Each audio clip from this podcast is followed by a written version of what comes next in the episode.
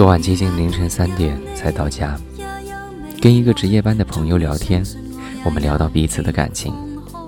他说：“每个人只能陪你走一段路，迟早是要分开的。”这是《山河故人》里面的一句话，听起来是那么的让人伤感。是啊，我们每个人都是彼此的过客，就连最爱的爸妈。也都只能够陪你走过人生的某些片段。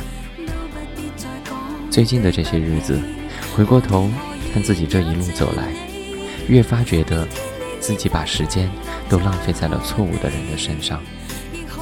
来来去去的过客，留下的那些或美好或痛苦的，心中各般滋味，只能自己品尝。我不知道这个世界上还有什么。是亘古不变的，就像重庆森林里面所讲的那般，不知道从什么时候开始，在什么东西上面都有一个日期。秋刀鱼会过期，肉罐头会过期，连保鲜纸都会过期。所以，在这个世界上，还有什么东西是不会过期的呢？我知道，我不应该去感伤那些无法长久的感情。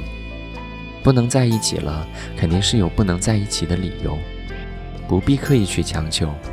反倒，我应该感谢那些曾经在我的生命里出现，并陪我走过一段的人，因为在你们的身上多多少少是会学到一些什么的。而那个被历练过的自己，自然会出现一个人来珍惜和守护。我是温森。在阴冷的南京，跟你说晚安。晚安。他说他找不到能